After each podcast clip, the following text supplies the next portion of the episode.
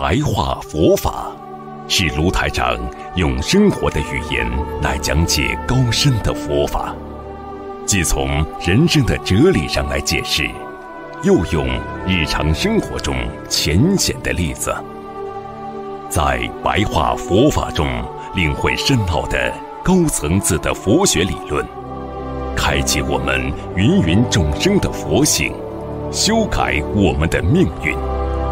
请收看卢台长的白话佛法。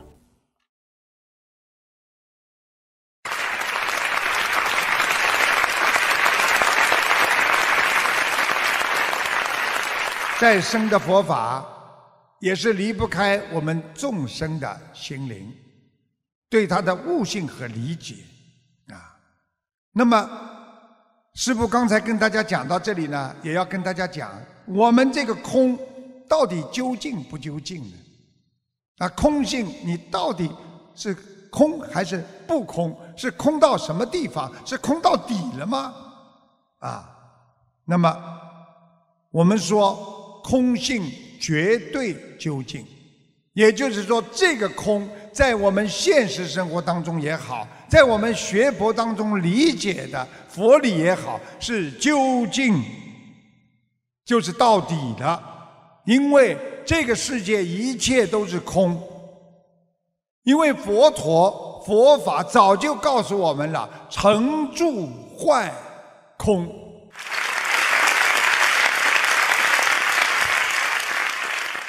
所以要中观正见，对这个世界的空性，我们又不能整天说反正空了，反正家也没有，反正家具也不要，反正我什么都不要，我无所谓了。那你这个人就是偏执。所以不能走偏的话，就是你一定要中观正见，借假修真。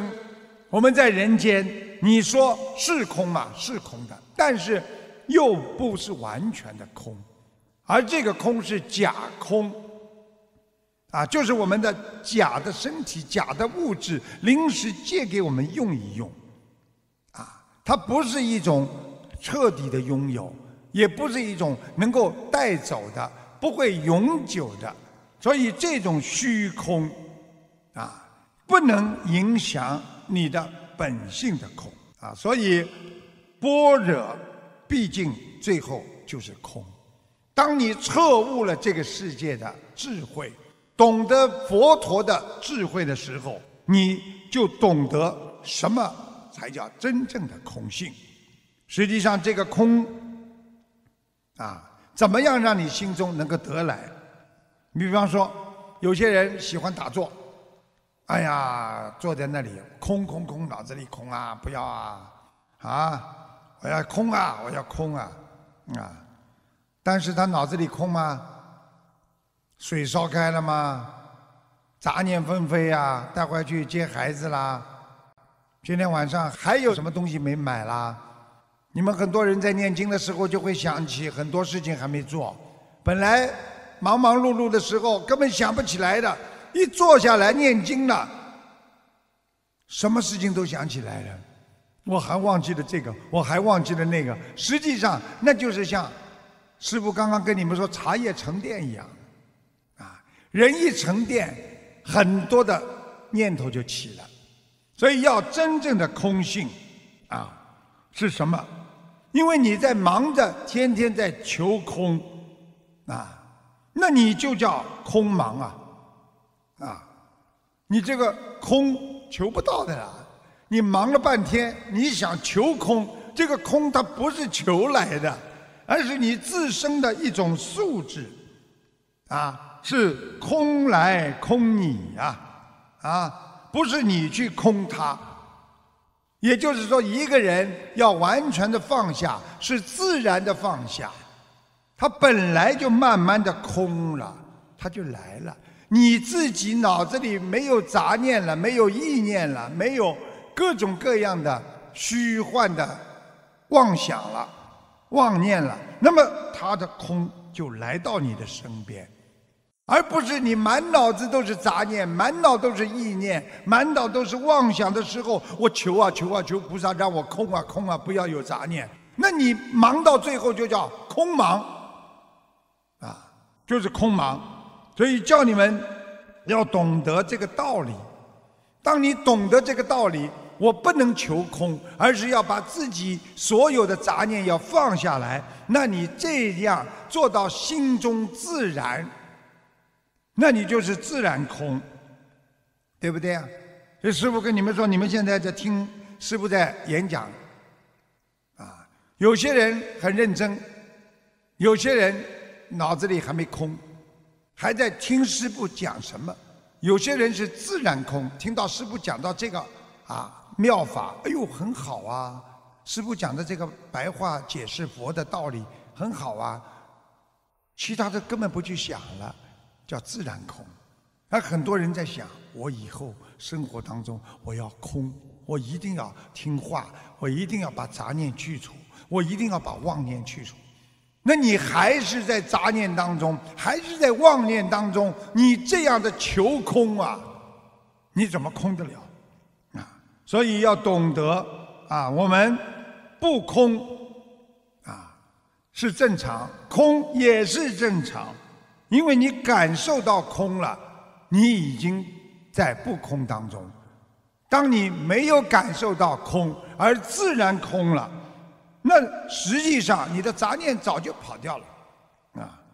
所以我们学佛人学到后来，智慧升起的时候，别人比方说杂念纷飞，跟你谈一些啊这个人间的杂事，它会使你变得非常的烦躁。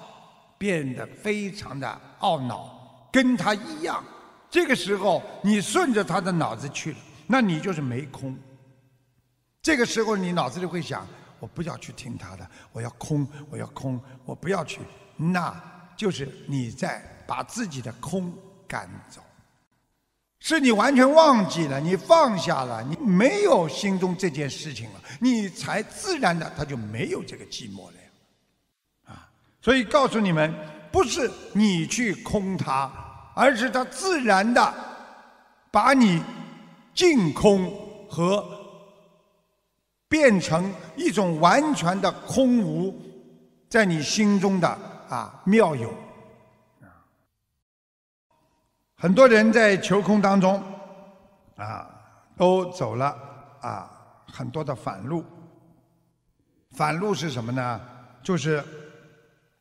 背道而驰，应该走这条路的他没有走，因为很多人学偏了，把佛法说佛法都讲空的吗？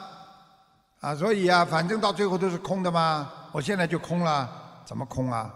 我什么都不管了，我什么都不要了，这个那是偏，它不是你一种本空啊，啊，你了解本空，你才能真正的解脱。本空是什么意思？啊，就是你想把自己的思想、感觉停留住。啊，我们人活在这个世界上，很想把自己的思维停留住，把自己的啊意念停留住。实际上，师父告诉你们，停留不住的。啊，你只有把这些全部消除，不去想，不去挂碍。你才能找到你第九意识的本空，啊，所以很多人想不通了，啊，那么慢慢的感觉，啊，想不通了，感觉就留住了。当你一想不通，你把想不通的感觉留住了；当你一烦恼，你把烦恼就留在你的心里了。当你在痛苦的时候，你这个空是空不掉的。因为你已经把你的本空遮住了，因为你的第七意识、第八意识已经把你的本空给遮住了，啊，那么怎么样让他能够接触到本空呢？实际上，感觉到痛苦、感觉到烦恼，就是受因，啊，就是业力的根本，因为你烦恼了。你接受了一些负能量，这些负能量它有业障的，它的业障很重，你就会被痛苦所束缚，被这个力量，这种负能量的力量，你被它捆住了，你解脱不了了，你就有业障了。所以你去看想不通的人，就是被这些业所缠绕。所以有的时候，很多人说我想空，靠坐禅，觉得打坐觉得很静，啊，坐禅的确会让你变得空，但是很多人一边坐禅，心头还是想我要有个静的境界。我今天哪怕打坐，我也要安静，我要空。那你还是在寻找着空性，还是在受因啊？啊！你如果坐下来打坐，你想都没想，我就是打坐。你这个时候脑子里什么都没想了，你连打坐的念头都没有，你连说我想要空、想安静的念头都没有，你是不是已经进入了空性了？啊！你在想这些时候，实际上你的杂念会横飞。你打坐的时候，你说我今天打坐，为了把上个礼拜很多的烦恼的事情把它消除，那么你解脱不了的呀。你打坐打坐，等到你觉得空了，哎，我现在不想了呢，哎，我打坐打空了呢，哎，我不想了呢，你着相了，你又着相了。你着空相了，所以学佛念经啊，非常非常难。你今天说，哎，我打坐好了呢，我没有杂念了。实际上，这个杂念还在你的心里呀，因为你嘴巴里、你心里在想，我没有杂念了。我问你，你想到了这个杂念，这个杂念在不在你的心中？百分之一百在你心中。就像很多年轻人说，我不要他了，谈恋爱。算了，他不要我，我也不要他了。我早就把他忘记了。你说忘记了没有？过一会儿，人家问你，你别痛苦啊，你把他忘记算了。我想都没想过他。你说他心里有没有他？所以真正的解空，完全是根本没有意识存在了。这就是师父前面跟你们说，真正的空性，它是无意识了，没有任何意识，强迫自己要去种这个空相，所以连这个空相都要空掉，没有空了。你说空了，你觉得清净，可是既然还有个清净，你又不空了。你心中说我把这件事情忘了，那这件事情还在你心里呀。人家问你，你这件事情忘了吗？什么事情啊？你真的想不起来？你真的叫空性。所以佛法就是这么的奇妙。佛陀能够在两千五百年就能够让我们每一个人的心里能够充满着智慧，让我们能够解脱，能够理解这个世界是苦空无常的，能够让我们早日解脱烦恼。就是让我们能够早一天的脱离六道轮回，能够超脱六道轮回，共攀四圣。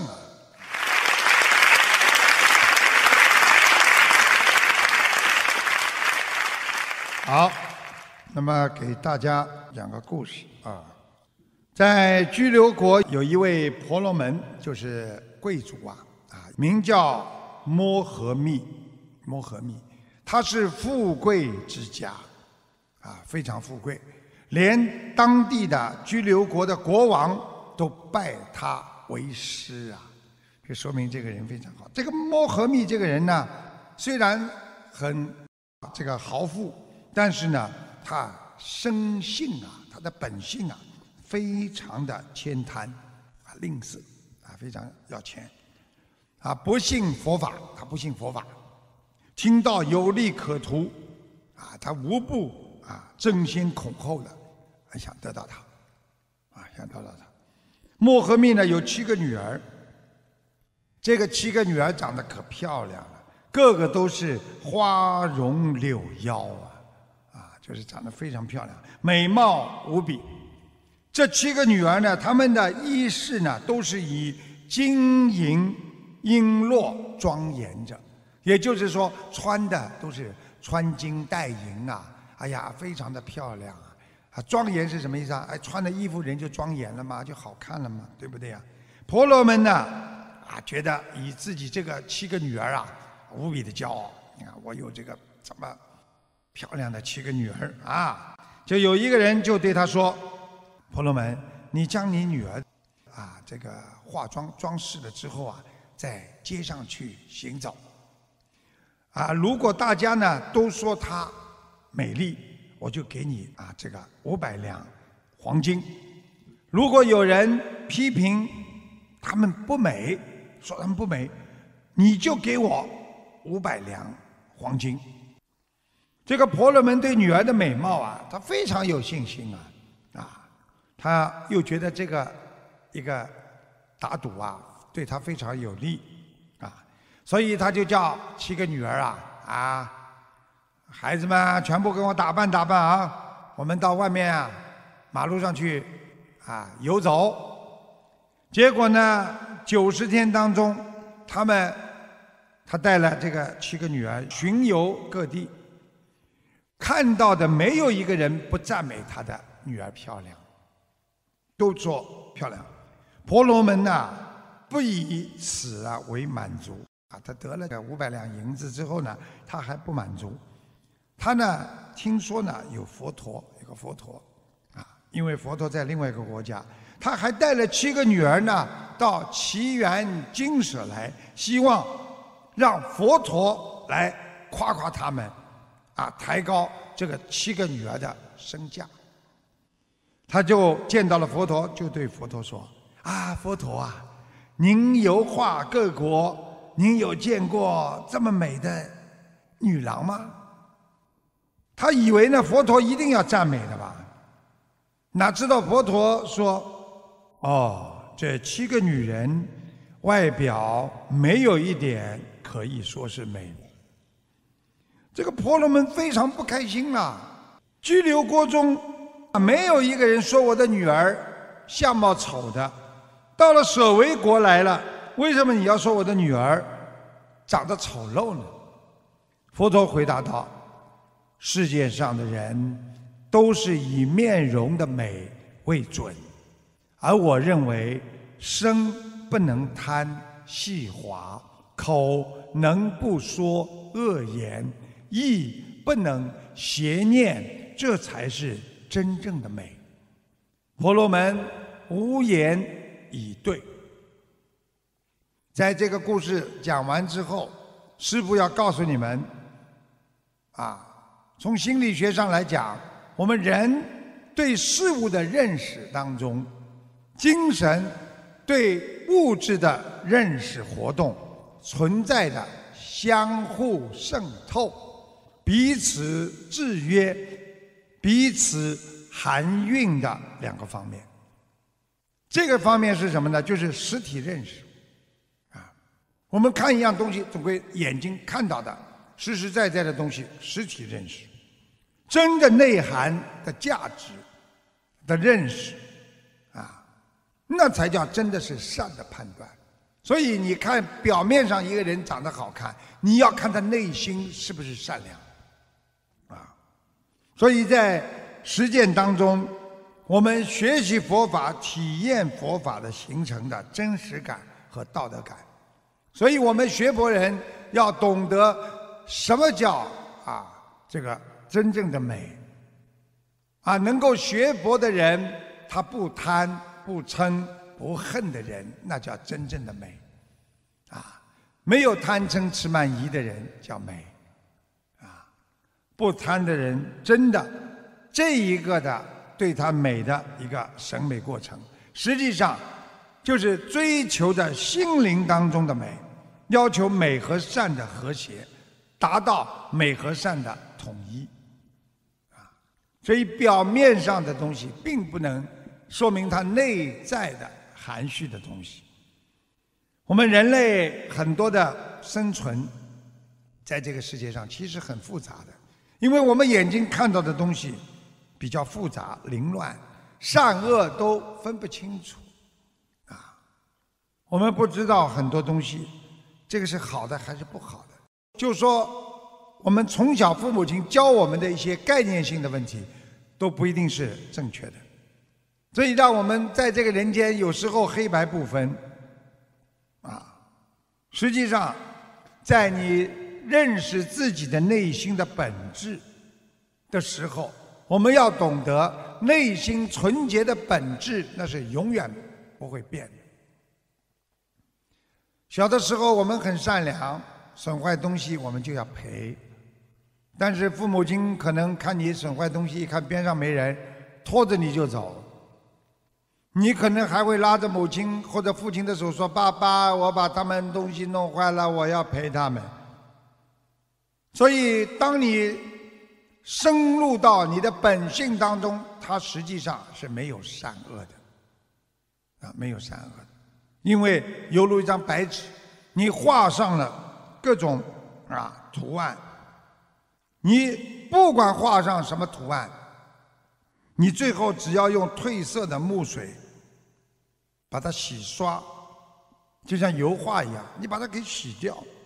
还是恢复它本来的洁白，所以每一个人的本性还是洁白的，这就是我们为什么要学佛的道理。我们的本性都是善良的，我们只有通过自己的本性，我们才能理解佛性。啊，否则你被五欲六尘所染，你永远不知道佛性的真正的纯洁的本性。所以，师父要你们视心亦然，认识自己的心就是这样。我们要用智慧的水来涤荡我们内心的污垢，洗刷我们昔日的内心的污秽。所以，我们的内心的纯洁那是光明的。这就是我们为什么要学佛来恢复我们。拥有的本来面目，所以佛陀在两千五百年前就告诉众生：众生皆具佛性，我们只有把自己的佛性修出来，把我们本性当中最纯洁、最善良的佛性修出来，我们才会找到真正的家，我们才能真正的理解佛法的真谛呀。